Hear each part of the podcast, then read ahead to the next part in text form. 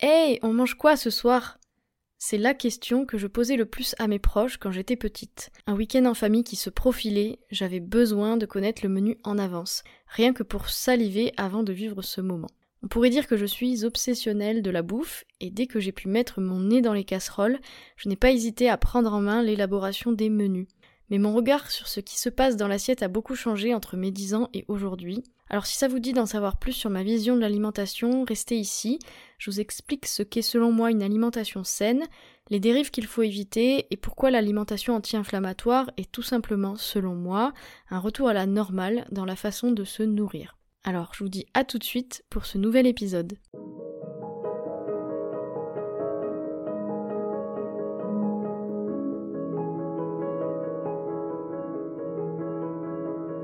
Bienvenue dans Mange, Vie, Aime, le podcast Nutrition Holistique pour apprendre à nourrir corps, mental et âme et remettre la vie au centre.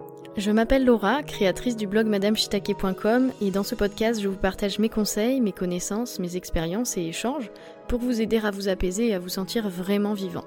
Fin 2019, mon corps me lançait un cri d'alarme. Ce n'était évidemment pas le premier, mais cette fois-ci je décidais de le prendre en compte. J'ai commencé à écouter les messages envoyés par mon corps, mais surtout par mon âme, et à développer mon intuition. Une pause imposée, mais le début d'une renaissance. Après une année de voyage, deux années de disponibilité de mon ancien métier, une démission, me voilà pour vous accompagner vers l'apaisement intérieur. Ensemble, nous allons développer les clés pour passer de la confusion à la sérénité, à la fois dans votre assiette et dans votre tête. Je vous souhaite une bonne écoute de cet épisode.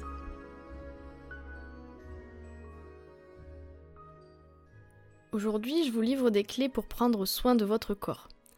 Alors je fais beaucoup de liens entre notre corps et une voiture, et selon ma vision des choses, notre corps est justement notre véhicule. Donc plus on en prend soin, plus on ira loin, ou alors au moins on ira euh, là où on souhaite se rendre. Certaines personnes malheureusement connaissent mieux le fonctionnement des voitures que de leur propre corps et c'est bien dommage. Alors je suis absolument pas sponsorisée par le lobby des bagnoles. J'aime beaucoup beaucoup marcher, figurez-vous. Donc pour que tout fonctionne bien, on prend soin de notre corps et notamment de notre alimentation.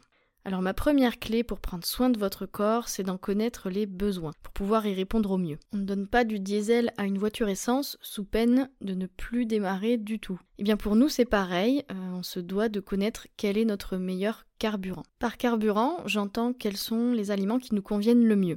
Alors petit cours très rapide de nutrition. Notre corps a besoin de macronutriments pour obtenir son énergie.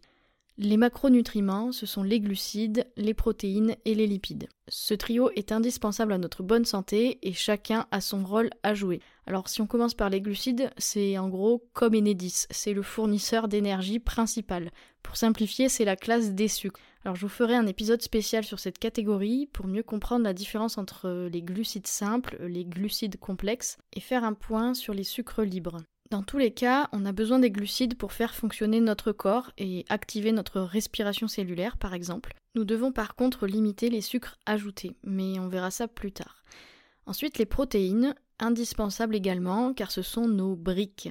Et c'est ce qui permet de produire nos outils cellulaires. On a besoin des protéines pour tenir debout, bouger, vivre, car ce sont elles qui composent nos muscles, notamment notre cœur.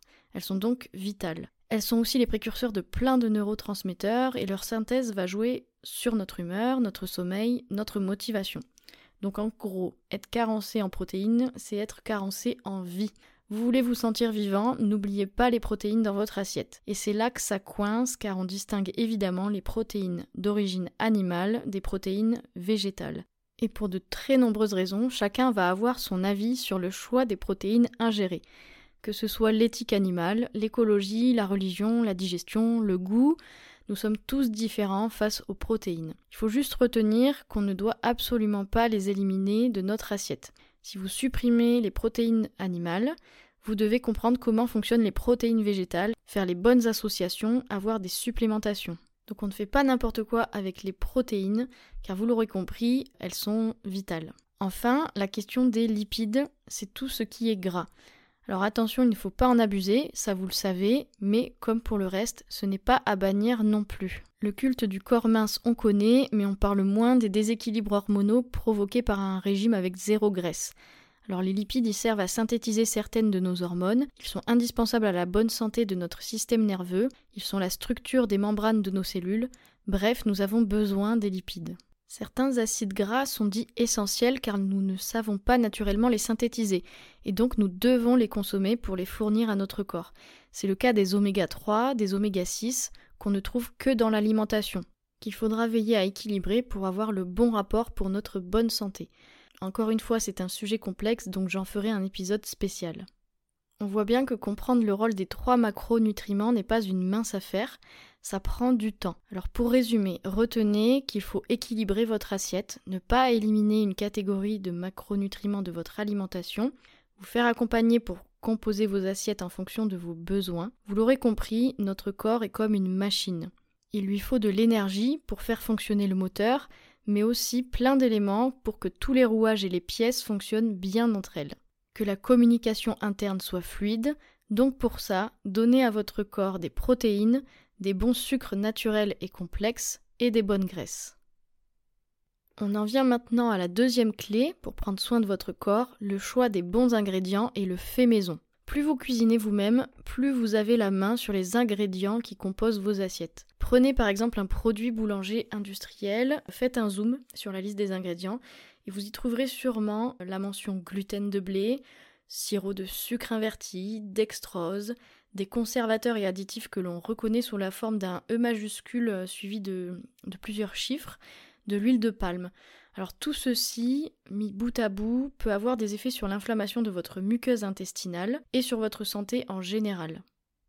Le gluten est par exemple naturellement présent dans la farine de blé et si les industriels en rajoutent, c'est pour maximiser le moelleux des produits, car c'est justement le gluten qui a cette propriété.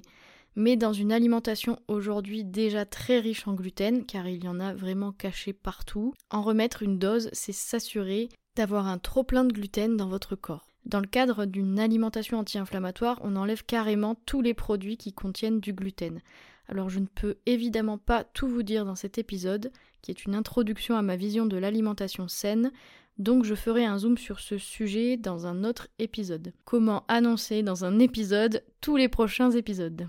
Donc c'est quoi les ingrédients d'une alimentation saine? Qu'est-ce qu'on met dans son placard, dans son frigo, dans ses assiettes? Des aliments bruts des trois catégories de macronutriments qu'on a abordés juste avant, donc des protéines animales, des œufs, des petits poissons gras riches en oméga 3 comme les sardines ou les macros et ou des bonnes protéines végétales. Euh, donc selon votre régime, vous allez parfois exclusivement vous focus sur les protéines végétales. Ce n'est pas un problème, il faut juste euh, veiller à bien équilibrer et bien associer les protéines. Mais donc on trouve par exemple des légumineuses, les lentilles, les pois chiches, les haricots secs, du sarrasin, du quinoa et toute autre céréale sans gluten, riche en sucre complexe, du riz complet bio, etc. On peut prendre aussi des bonnes graisses comme de l'huile d'olive, de l'huile de lin, de l'huile de colza, mais aussi des oléagineux comme les noix, les noisettes, les amandes. Évidemment, euh, on met beaucoup de fruits et de légumes pour avoir de bons glucides, les fibres, mais surtout les vitamines. J'en profite pour introduire la notion de micronutriments. Alors on dit micro, ça ne veut pas dire qu'ils sont moins indispensables que les macros. C'est juste euh, les macronutriments. C'est juste qu'ils n'ont pas le même rôle. Leur rôle n'est pas de nous fournir de l'énergie, mais de favoriser les réactions chimiques de notre corps, de venir lutter contre l'oxydation naturelle ou induite par euh, nos modes de vie modernes.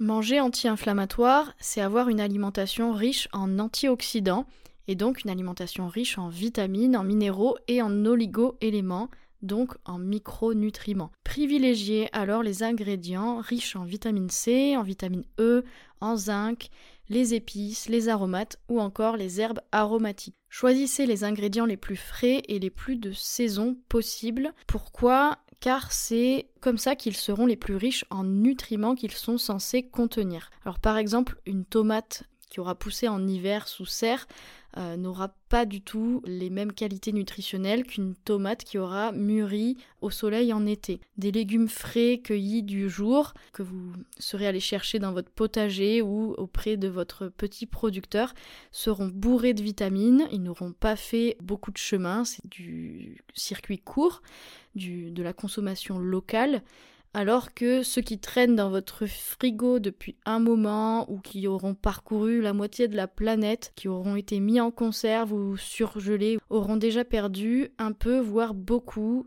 de leur apport nutritionnel au passage. Ces aliments frais et de saison, riches en nutriments, vont contrer les radicaux libres issus des réactions d'oxydation de notre corps, et le stress va jouer ce rôle très inflammatoire et oxydatif.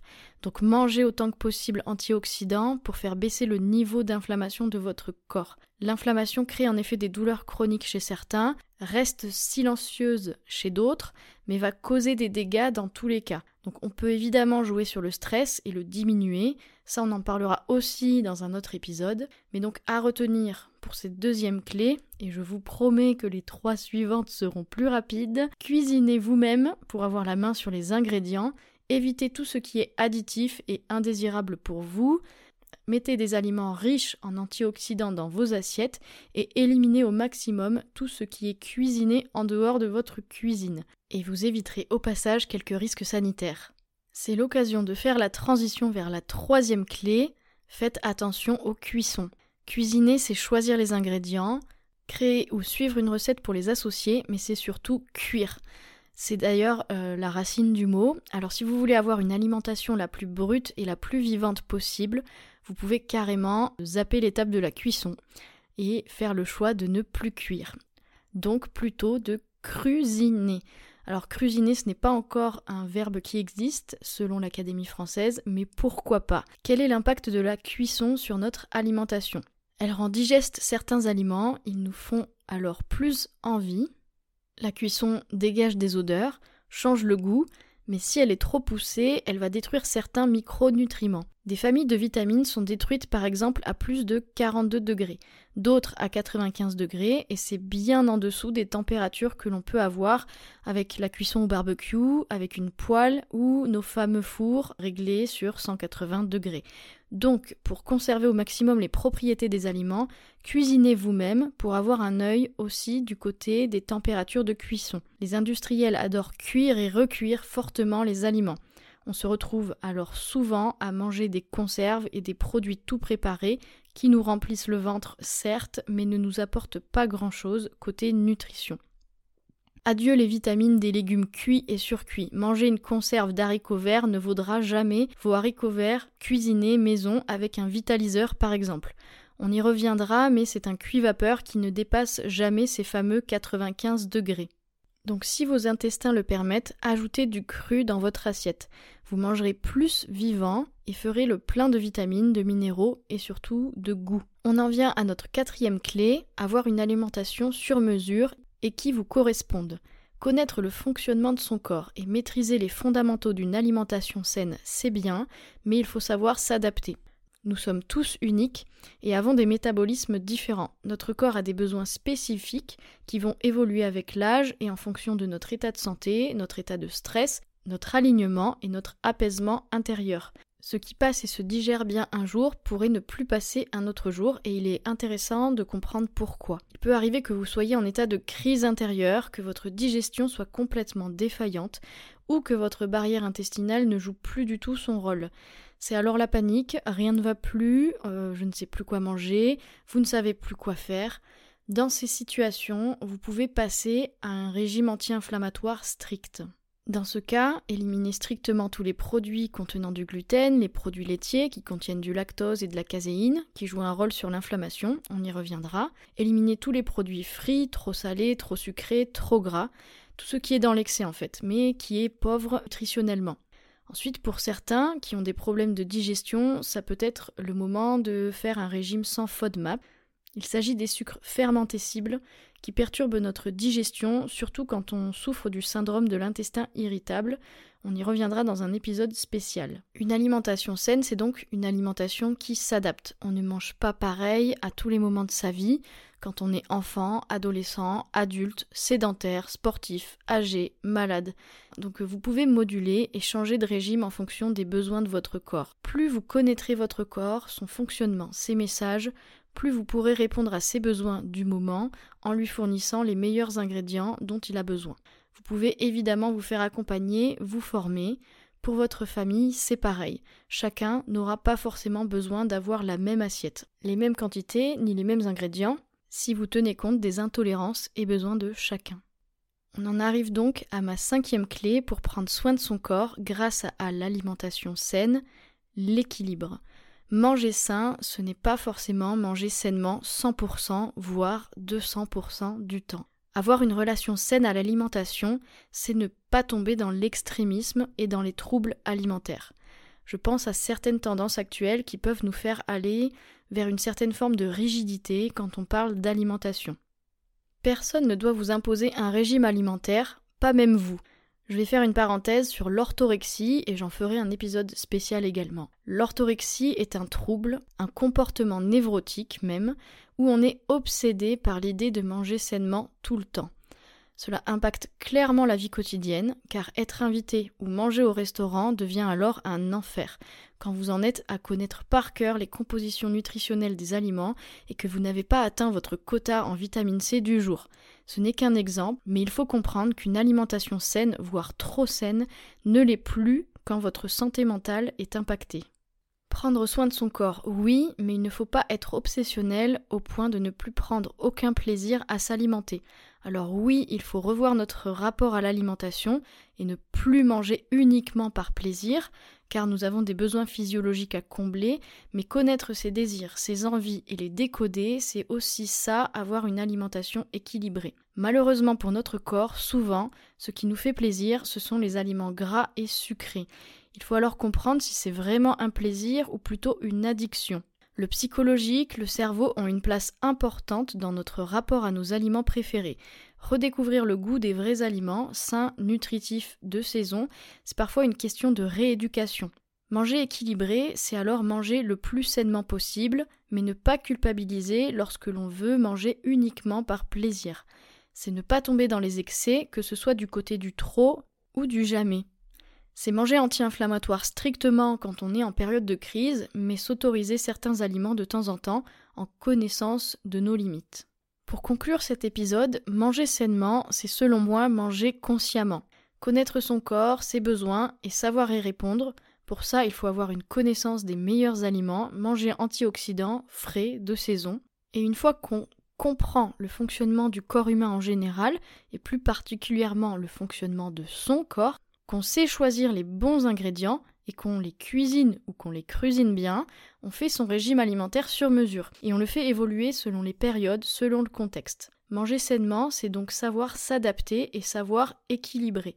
C'est ne pas être trop rigide ni excessif, mais c'est parfois arrêter les je dois et se pencher un peu plus sur les j'ai envie. Alors j'espère que cet épisode vous aura plu. Si c'est le cas, j'aimerais beaucoup avoir votre avis sur la question, votre retour. Est-ce que tout ceci vous parle? Si oui, aidez-moi à diffuser cet épisode en le partageant à vos proches ou à ceux qui en auraient besoin. Je vous dis à bientôt pour le prochain épisode et en attendant, prenez bien soin de vous et de votre corps. C'est la fin de cet épisode. Merci à vous de l'avoir écouté jusqu'au bout. S'il vous a plu, abonnez-vous à ce podcast pour ne pas rater les prochains. Pour le soutenir, m'encourager, vous pouvez mettre de belles étoiles et un commentaire sur votre plateforme d'écoute. Je vous invite à partager cet épisode à ceux qui seraient intéressés par son sujet ou à le partager sur vos réseaux sociaux. Si vous voulez en découvrir plus en attendant, vous faites sûrement partie de la team des curieux, je vous invite à vous rendre sur mon site, madameshitake.com. Vous y trouverez une section blog où je vous partage encore plein de conseils, de réflexions, mais aussi des recettes de cuisine saines et gourmandes. Vous pouvez me suivre dans mon quotidien sur Instagram, at Madame où je vous partage quelques coulisses de mes projets. Et pour finir, vous pouvez demander à recevoir votre pack de démarrage de la cuisine anti-inflammatoire, via le lien que je vous laisse en description pour faire votre premier pas vers l'apaisement. D'ici le prochain épisode, prenez bien soin de vous, à tous les niveaux, nourrissez votre corps, votre âme, Vivez plein d'émotions et n'oubliez pas que quand on est bien dans son assiette, on est bien dans sa tête. Et vice versa. À très vite